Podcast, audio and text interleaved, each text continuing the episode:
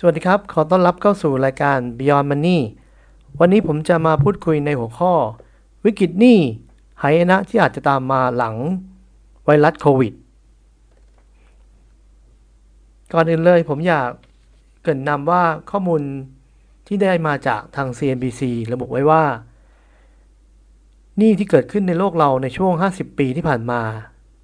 หนี้สินจะมีทั้งหมดอยู่ 4 ช่วงเวลา โดยช่วงแรกเป็นช่วงที่อยู่ในคศ 1970 ถึง 1989 ช่วงนั้นเป็นวิกฤตหนี้จากลาตินอเมริกา ที่ได้ยืมเงินจากแบงก์และสถาบันการเงินจากประเทศอเมริกา ในช่วงที่ดอกเบี้ยต่ำ ในปี 1970 มีหนี้ทั้งหมดในทวีปลาตินอเมริกาอยู่ 29,000 ล้านดอลลาร์ แต่ในปี 1982 นี่ได้เติบโตเพิ่มขึ้นถึงเกือบ 10 เท่า เป็น 327,000 ล้านดอลลาร์ทำให้ในปี 1980 ประเทศต่างๆ ต้องทำการปรับลดเเงินเฟ้อด้วยการเพิ่มดอกเบี้ยให้สูงขึ้น และทำให้เกิดวิกฤต คนที่กู้หนี้ไปไม่สามารถชำระเงินได้ วิกฤตในประเทศแรกที่เกิดขึ้นคือ เกิดกับประเทศเม็กซิโกที่ต้องลดค่าเงินของตัวเอง เนื่องจากนักลงทุนหมดความเชื่อมั่นใน currency ของเม็กซิโก โดยในช่วงปี 1981 ถึง 1983 ค่าเงินดอลลาร์ของประเทศในแถบนั้นได้ลดลงอย่างมากเมื่อเทียบกับค่าเงินดอลลาร์ โดยค่าเงินของอาร์เจนตินาลดลงไปถึง 40%ในขณะที่ ค่าเงินของเม็กซิโกก็ลดลงไปถึง 33%ต่อมาในวิกฤตครั้งที่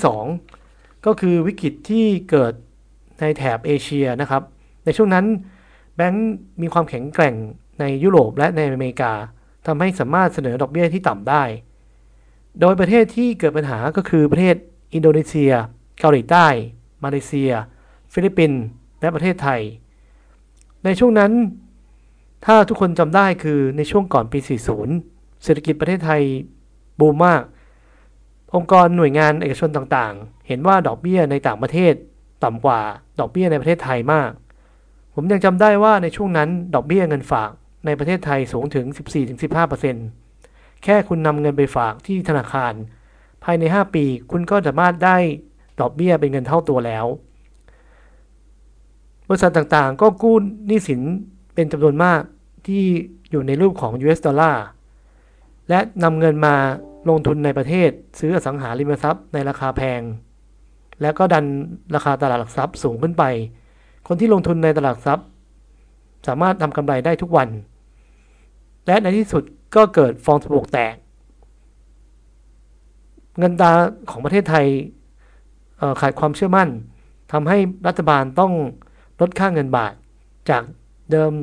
25 บาทต่อดอลลาร์เป็น 50กว่าบาทต่อดอลลาร์นั่นคือทำให้บริษัทเอกชนที่กู้เงินจำนวนมากมาจากต่างประเทศ เป็นเงินดอลลาร์ต้องมีหนี้หนี้สินในแง่ของเงินบาทสูงขึ้นถึงเท่าตัว ยกตัวอย่างเช่น ถ้าคุณกู้เงินมาที่25 บาทต่อดอลลาร์แต่ถ้าคุณจะจ่ายหนี้1ดอลลาร์ที่เท่ากัน ตอนหลังจากเงินบาทลอยตัวแล้ว คุณต้องใช้เงินถึง 50 บาท กว่าจะจ่ายเงินก้อนนี้ได้ เพราะฉะนั้นนี่คือวิกฤตครั้งที่ 2 ที่เกิดขึ้น วิกฤตครั้งที่ 3 ที่ผมอยากจะเล่าก็คือวิกฤตที่เกิดเรียกว่า hamburger crisis ในช่วงปี 2000 ถึง 2009 สาเหตุที่เริ่มต้นตั้งแต่ประมาณช่วงปี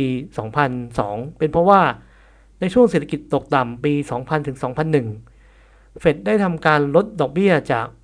6.5%เหลือเพียงแค่ 1.5 1.75% ภายในระยะเวลาแค่ 1 ปี เพื่อกระตุ้นเศรษฐกิจให้เกิดการบริโภคมากขึ้น และก็ทำได้ผลจริง ๆทำให้คนต่างๆ พนักงานเงินเดือนและพัฒนาบริษัทเอกชนต่างๆ ก็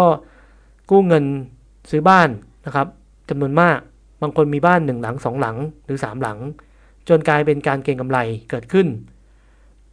และมีลูกหนี้ประเภทชั้นพิเศษที่เรียกว่าซับพานมอร์เกจก็คือ ลูกหนี้ที่มีเครดิตในการกู้ที่ไม่ค่อยดี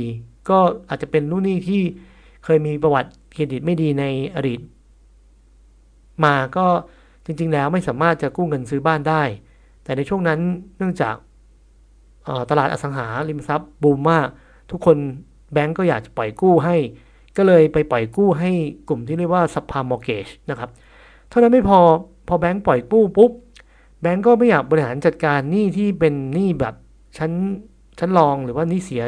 ประมาณนี้ที่เรียกว่า subprime mortgage เยอะ ก็ได้ทำการขายรวมมัดรวมกันแล้วไปขายให้กับบริษัทเอกชนนะครับ ไม่ว่าจะเป็นกองทุนบำนาญหรือบริษัทการเงินต่างๆ เพื่อซื้อไปบริหารจัดการอีกทอดหนึ่งนะครับ สิ่งที่น่ากลัวก็คือว่ามีวิศวกรรมทางการเงินที่เรียกว่า Credit Default Swap ก็คือบริษัทอย่างประกันอย่าง AIG เข้ามาประกัน ให้บริษัทอย่างที่ต้องการมาซื้อสภาพมอร์เกจจากแบงก์พวกนี้ ประกันว่าแม้ว่าจะมีความเสี่ยงมากน้อยแค่ไหน ถ้าคุณจ่ายพรีเมียมมา ถ้ามีการผิดชำระ AG จะเป็นผู้รับผิดชอบเพียงคนเดียวนะครับ ด้วยเหตุนี้ก็เลยทำให้หนี้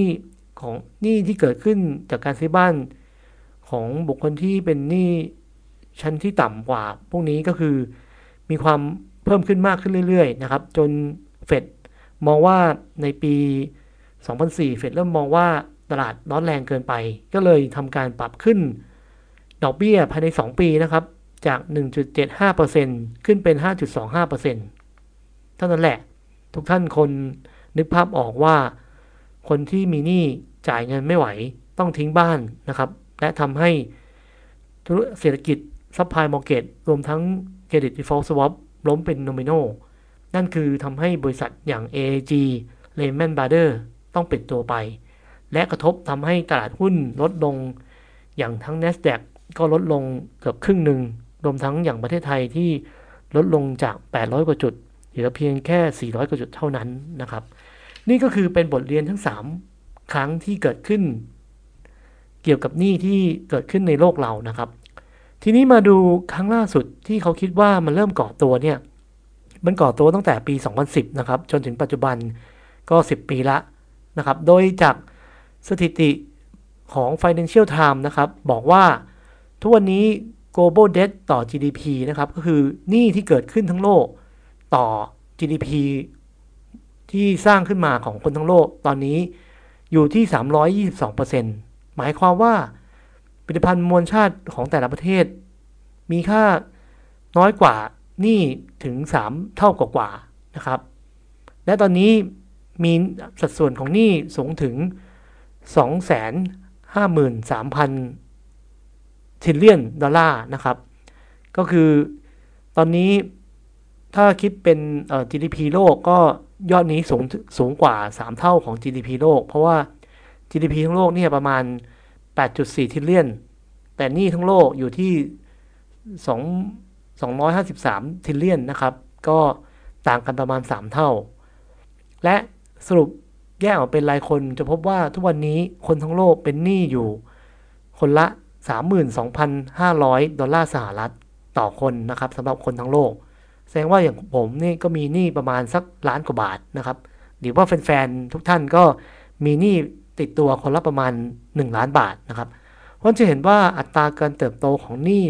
เติบโตสูงขึ้นเรื่อยๆนะครับ ครั้งนี้นักวิเคราะห์พบบอกว่าในปี 2008 นี่จะเป็นนี่ที่มาจากเเกิดจากผู้เกี่ยวกับสถาบันการเงินค่อนข้างเยอะ แต่ในช่วงที่กำลังก่อตัวขึ้นมาในช่วงนี้ เป็นหนี้ที่เกิดจากนอนแบงค์นะครับก็คือพวกธุรกิจออกบอลนะครับ หรือว่าเป็นรายย่อยที่มีการกู้เงินมาค่อนข้างเยอะนะครับ เลยทำให้ ตอนนี้มีโควิด -19 เข้ามานะครับ ก็หลายท่านคงน่าจะพอทราบว่าเริ่มอย่างสัปดาห์ก่อนหน้านี้นะครับ ก็ทางอเมริกาก็ประกาศตัวเลขการว่างงานแค่สัปดาห์เดียวนะครับ มีคนไปเคลมการว่างงานมากถึง 3.3 ล้านคนนะครับ สูงที่สุดเป็นในประวัติศาสตร์รอบหลาย 10 ปีนะครับ พอคนไม่มีงานทำก็จะไม่มีเงินมาจ่ายหนี้นะครับ เพราะฉะนั้นหนี้ที่เกิดขึ้นก็จะ มีการอาจจะมีการล้มลงเป็นโนมิโนได้ เพราะว่าทุกวันนี้นี่ในโลกสูงขึ้นอย่างน่ากลัว รวมทั้งรัฐบาลที่ไม่มีความเข้มแข็งนะครับ ผมขอเน้นว่าไม่มีความเข้มแข็งประเทศใดก็ตามที่ยังอ่อนแอแล้วรัฐบาลก็ยังที่จะก่อหนี้ขึ้นเยอะๆนะครับ ก็ต้องระวังว่าสุดท้ายแล้ว ท่านจะไม่มีประเทศนั้นจะไม่มีเงินมาชำระหนี้ได้ ผมเลยมองว่าก็เป็นไปได้นะครับว่าจบ วิกฤตโควิด -19 ไป โลกเราอาจจะมีวิกฤตที่ตามมาติดๆก็คือวิกฤตที่เกิดจากหนี้นะครับ ทุกวันนี้ทุกคนมีหนี้อย่าลืมนะครับ ก็วันนี้ผมขอสรุปว่าในอดีตที่ผ่านมาในรอบ 50 ปี มีหนี้มีวิกฤตของหนี้เกิดขึ้นทั้งหมดแล้ว 3 ครั้ง ทุกครั้งก็จะมีความแตกต่างกันออกไปนะครับ บางครั้งเกิดจากการกู้หนี้ของหน่วยงานรัฐบาลรัฐบาลมากเกินไป บางครั้งก็เกิดจากการที่ บริษัทเอกชนเข้าไปทำวิศวะทางการเงิน เช่นพวก credit default swap ต่างๆ พวกนี้และครั้งนี้ที่คาดว่าจะเกิดขึ้นก็เกิดจะเกิดจากหนี้ที่ไม่ได้มาจากพวกแบงก์ต่างๆ แต่มาจากหนี้ที่เป็นรายย่อยหนี้ที่มาจากบริษัทเอกชน ซึ่งในช่วงวิกฤตไม่มีเงินที่จะมาหมุน ถ้าเขาล้มลงเมื่อไหร่ เมื่อนั้นวิกฤตก็อาจจะเกิดขึ้นกับเราได้ วันนี้ผมหวังว่าน่าจะเป็นประโยชน์กับทุกท่านนะครับ ในการคิดฝึกคิดตามเกี่ยวกับเรื่องการสร้างหนี้ และการบริหารจัดการความเสี่ยงของการลงทุนของนักลงทุนแต่ละท่าน วันนี้ถ้าชอบยังไงกดแชร์กดไลค์ขอให้กด subscribe และกดกระดิ่งด้วยนะครับ ขอบคุณครับ